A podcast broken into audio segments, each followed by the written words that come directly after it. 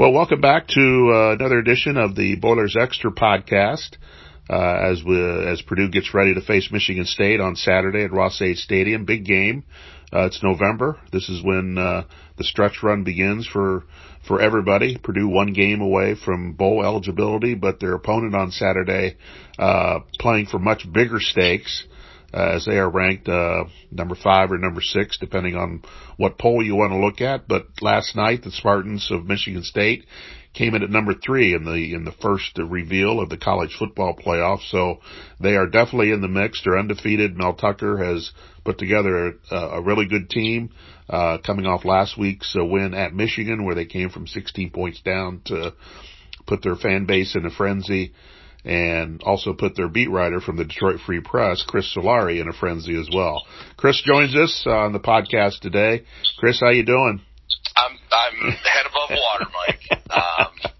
With basketball season starting, and I would say unexpected football success. I mean, to the point where before the year we had a conversation about whether or not to go to the tournament in the Bahamas for Tom Izzo's program, and we said, well, let's wait until the Nebraska game in week 4. We'll have an idea if they're going to be okay or not, and see if football will matter. And here we are now 10 weeks into the college football season, and they haven't lost a game yet. I would say they matter at this point. Yeah. Alrighty, let's, first of all, let's talk about last week's game. I mean, Michigan, I got out to the big lead, got out to the 16-point lead, and, it didn't look good for the Spartans. But what kind of turned that game around for Michigan State, and how were they able to overcome, the Wolverines? Well, I think there were 2 fourth down plays that really swung that game for Michigan State. In the first half, there was one to Jalen Nailor. I mean, credit Peyton Thorne with 2 great throws on these balls, because the first one, he had Aidan Hutchinson in his face, bearing down, ready to deliver a blow, and he went over the top and hit Nailor in stride, and should have been a touchdown, but for a great play that saved it in the Michigan secondary, and then Kenneth Walker punched in after that. And then the other one, Michigan goes up 16 points in the third quarter. And it's, and in fact, the exact wording that I tweeted was, this is 4th and ball game. Hmm. And Thorne delivered an over-the-shoulder corner route to Jayden Reed, between 2 defenders, and an NFL throw. I mean, we're going to look at all the Kenneth Walker numbers and some of the other big plays, but Peyton Thorne, that may be the breakout moment for Peyton Thorne with that ball, because, Walker punched it in from the 1 after that, and now all of a sudden you convert the 2-point play, and it's a 1-score game, rather than being a turnover on downs and possibly headed towards blowout city the other direction. So, I mean, then obviously Kenneth Walker. I mean, Kenneth Walker has been a special player, as we've seen since the very first touch of the season, when he went for 75 yards against at Northwestern. You kind of knew right then and there that this was going to be a different kind of year for Michigan State, and he's a different kind of player. In 26 years of being around covering Michigan State football, I cannot recall a running back like this. And I've kind of dug into the history over that time as well. The closest thing I could think of is maybe like a Sherm Lewis back in the 60s, who I think finished 3rd in Heisman, or Lorenzo White. But even Lorenzo White, Lorenzo White wasn't this kind of player. Lorenzo White, you give the ball 50 times to, and he just runs you over and over and over. This is a guy that can make you miss on so many different levels, and I think that's what helped this game, is the ability of Walker to get through that first layer of defense and then run away from Michigan's secondary. Yeah, I want to stick with the kind of the current, what's going on right now, and we'll get to how Kenneth Walker landed at Michigan State. But they did reveal the college football playoff rankings last night, and you knew when Michigan State beat Michigan last week that they would be in the conversation. and now that you have to study the college football playoff because that's where Michigan State's at. Just kind of what was your thoughts on them being number 3 in the first reveal, and obviously if they can win out, they're going to be right there. But how do they stack up, you think, with some of the other teams that are around them in the rankings today? Well, yeah, I mean, I think that the committee and Gary Barta from Iowa, basically what they've said is that 1 and 2 are easily Georgia and Alabama, and they had a lot of discussions on 3 through 9. And I do think that, you know, one of the things that helps Michigan State in that is that both Michigan State and Alabama played Miami, and fairly similar results, which I think goes a long way towards giving the committee a comparison, you know, because you have a common opponent. You know, Michigan State goes on the road, Alabama plays on a neutral site. So you have some comparatives there that I think help. You know, Michigan State over Ohio State to me was maybe a little bit of a surprise, but not shocking because I think the committee clearly also put, at least in that case, the head-to-head with Oregon and Ohio State as a determining factor. You know, I mean, there's other, you know, Cincinnati obviously being lower than expected. Ohio State, I think, 5 and Cincinnati 6, and Wake Forest and Oklahoma at 8 and 9 is interesting with being unbeaten. So the committee's not putting an emphasis there on unbeatens, but yeah, it's, you know, it's fascinating. And this is the thing, is having been through this before, seemingly 100 lifetimes ago, but really it was, in the grand scheme of things, it was only a couple years ago with Michigan State, back in Mark D'Antonio's tenure. These things are so fluid. You know, Georgia and Alabama are going to play, and that's going to probably knock one of them out. Ohio State and Michigan State are going to play. That's probably going to knock one of them out, or solidify for Michigan State's case in or out. So, and then there's, I love, my favorite phrase, and people have, college football amnesia, right? Yes. We always get into this point of the year and you see the playoff rankings and you think it's fait accompli, you think everything's done, and you think this is all etched in granite, right?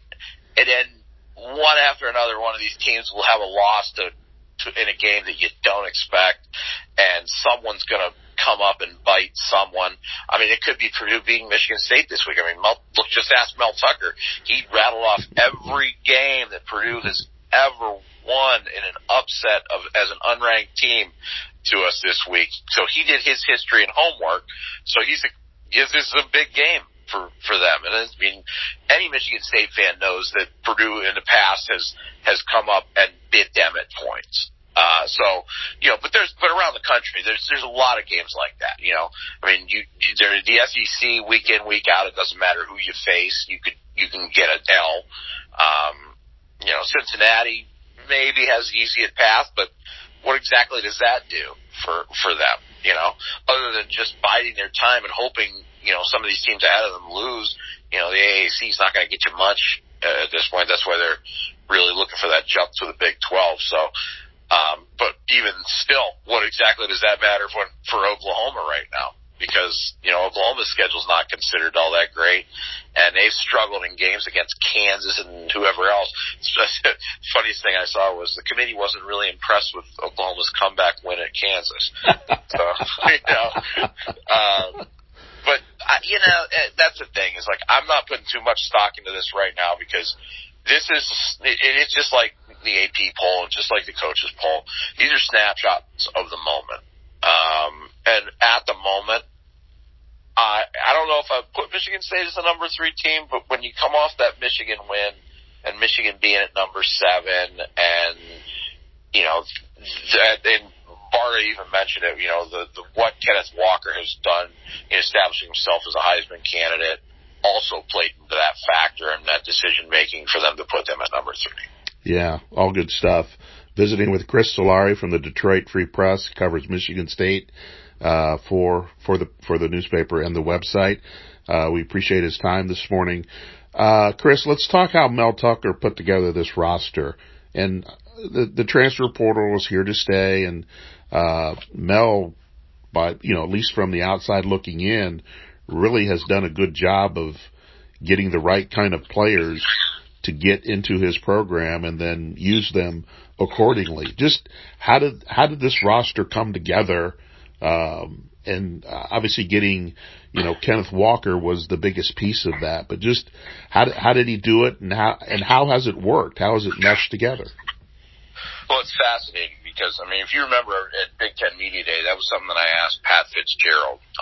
I said, is this a moment where college, like the whole eyes of college football are going to be on Michigan State to see whether this is, you know, a viable scenario or something to completely avoid?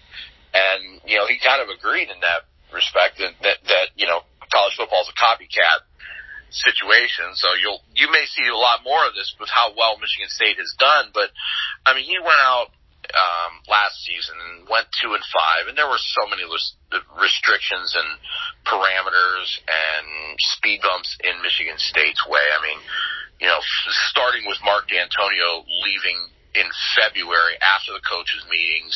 You know, you have the annual coaches meetings to fill positions and assistant coaches, and that left his guys in a limbo when he retired, and then left Michigan State in limbo because now all of a sudden you've got to try and get a coach right in the middle of the late signing period, yeah. normal signing period, I'll call it.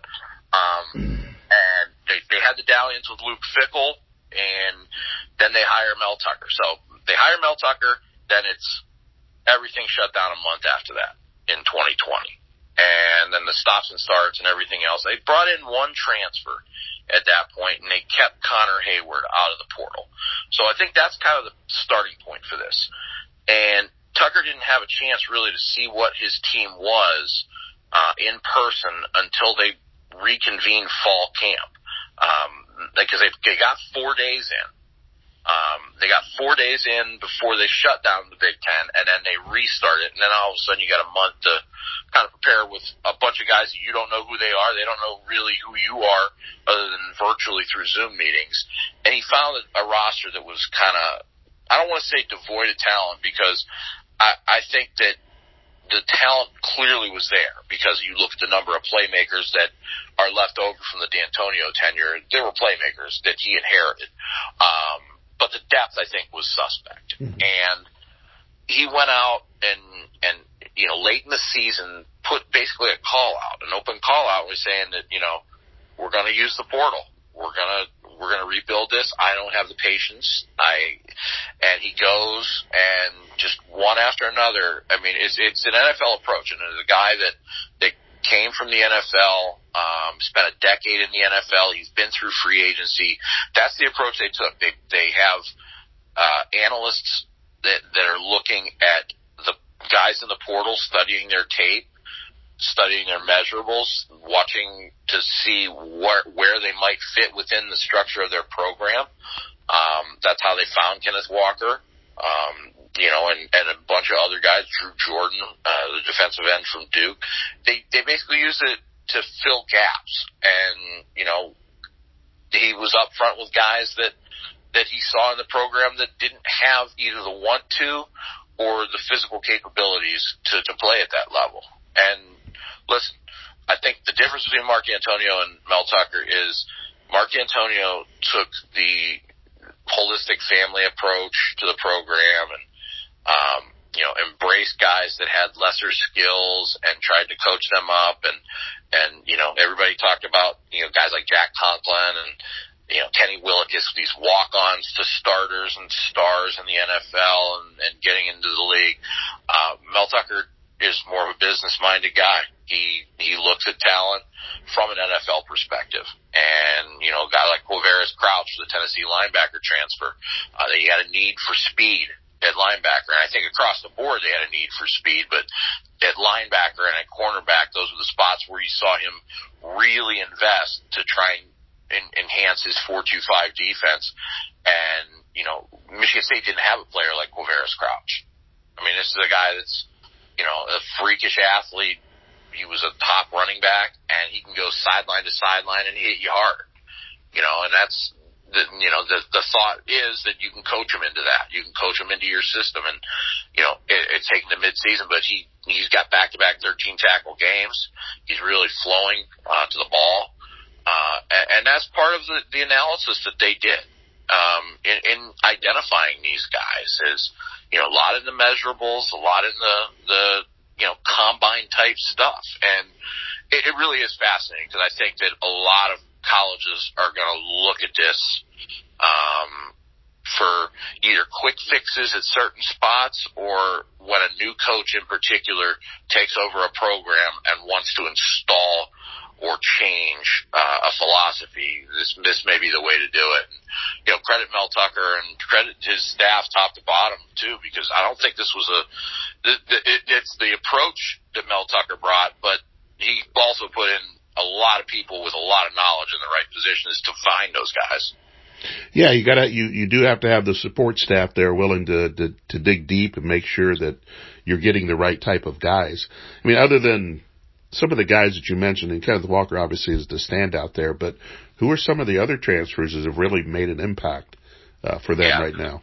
Well, as I mentioned, you know, Quavaris Crouch, right. I think that, you know, he went from a 3-4 defense into this 4-2-5, so I mean a lot more ground to cover and a lot more in terms of pass responsibilities that I think that he struggled with, but at the same point, his athleticism has allowed him to make up for it. I mean, is that the kid you're going to see playing on Sundays in some capacity? But, you know, the last couple weeks we started to see him kind of think less and play more. And you're seeing the results, but then the cornerback, as we were talking about, I mean, they had wholesale changes there. I mean, they brought in Ronald Williams, who's a JUCO guy who went to Alabama last year, broke his hand. He's been starting all year.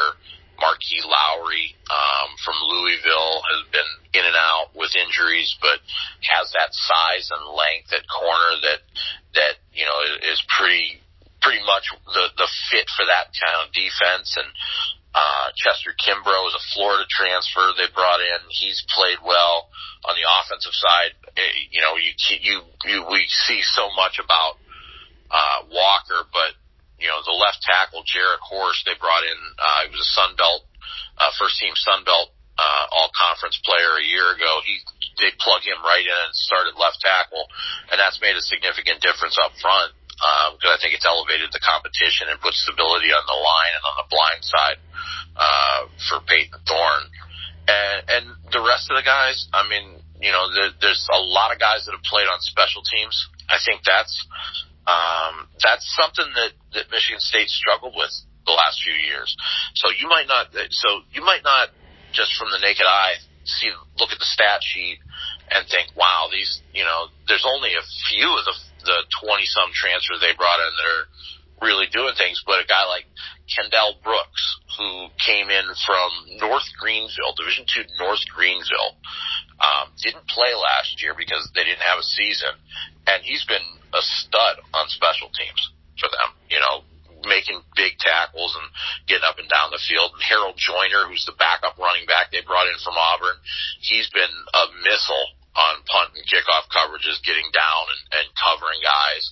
So, it's fascinating because it's, you know, it wasn't like there was, I'm just going to pluck a player here or there from major programs that are taking out. There are some of those.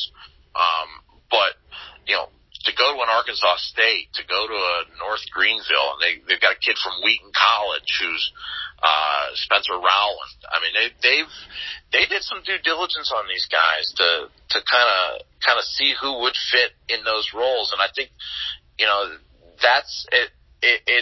And let's face it, he also had to learn how to blend those guys in, which I think is something that, you know, you can bring all these guys together, but you still got to make them a team. Right. And that to me is the best thing that Tucker has done in this chemistry experiment. I mean, he brought him in incrementally. You know, some of those guys came in over the winter of 2020 into January 2021.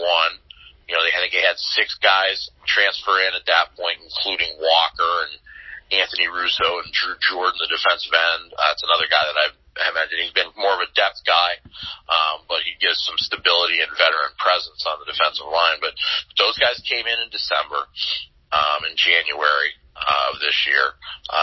Then the second wave came in May, and then another wave came in June. So it's been a constant roll where if you're going to move on to the NFL, this is what it's like. You'll have the free agent signings come in, and then you'll have the draft class come in, then you'll have the undrafted free agents coming. So it's really, the NFL mindset being brought into this with the transfer portal is equally as compelling as how they've found these guys and where they've assessed needs to plug them and play when you have guys like Peyton Thorne and Jayden Reed, Jalen Nailor, and a number of those guys that have been around this program, that were part of this program that he inherited.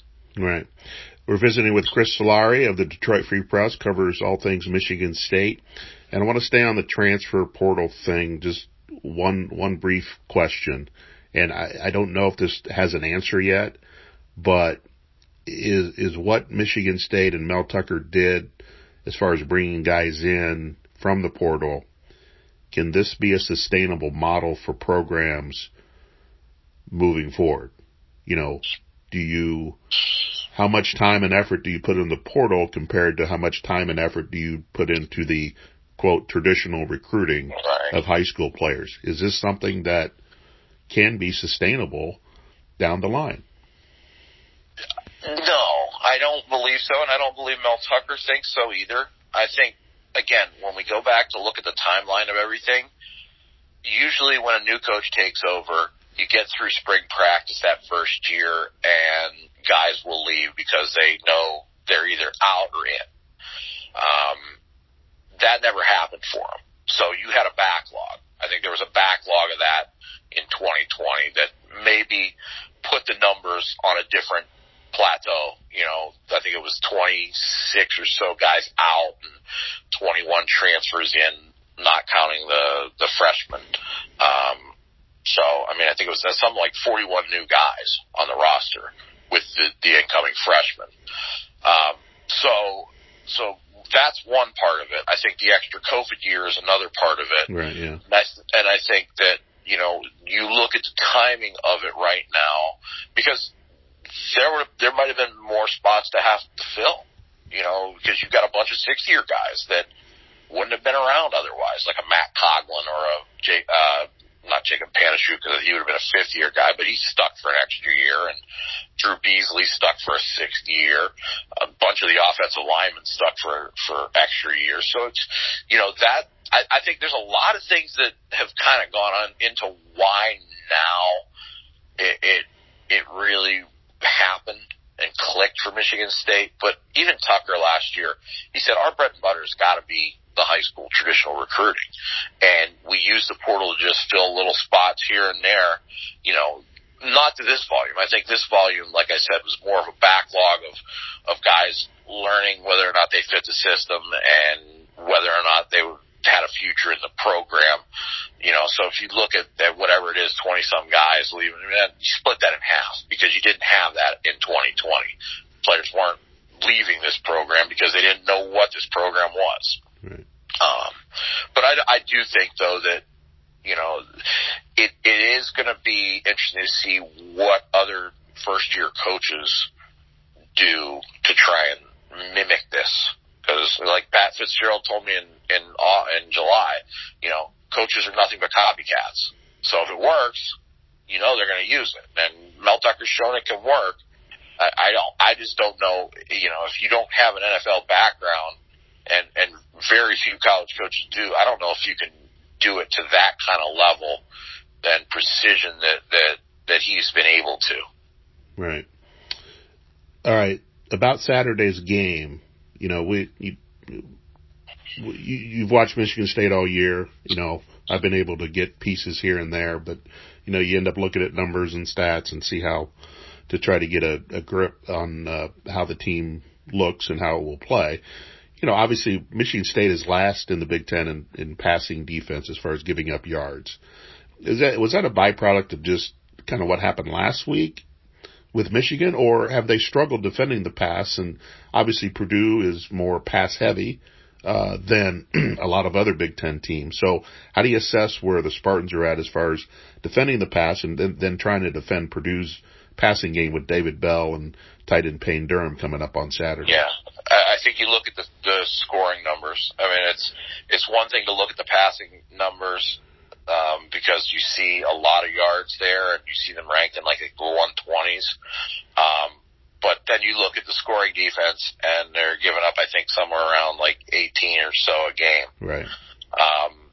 It's really been the epitome of the bend but don't break defense, because that's kind of the philosophy that they've been using this year. And we talked to secondary coach Harlan Barnett. He said, we don't want to give up any yards, but you can see it. I mean, they're playing corners off, sometimes 5, some 10 yards, saying, okay, we're going to force the opposing quarterback to beat us and challenge him to put it on his shoulder to throw the yards. And we're not going to give up long plays.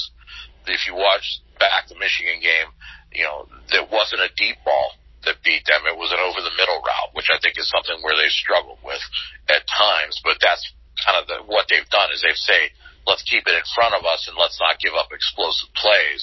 Mm-hmm. And that's worked for the most part this season. I think a lot of the yards that you've seen that they've given up through the air have been between the 20s. And when they get to the red zone, things tighten up and they shrink the field really well. And you know, part of that is how good the pass rush has been.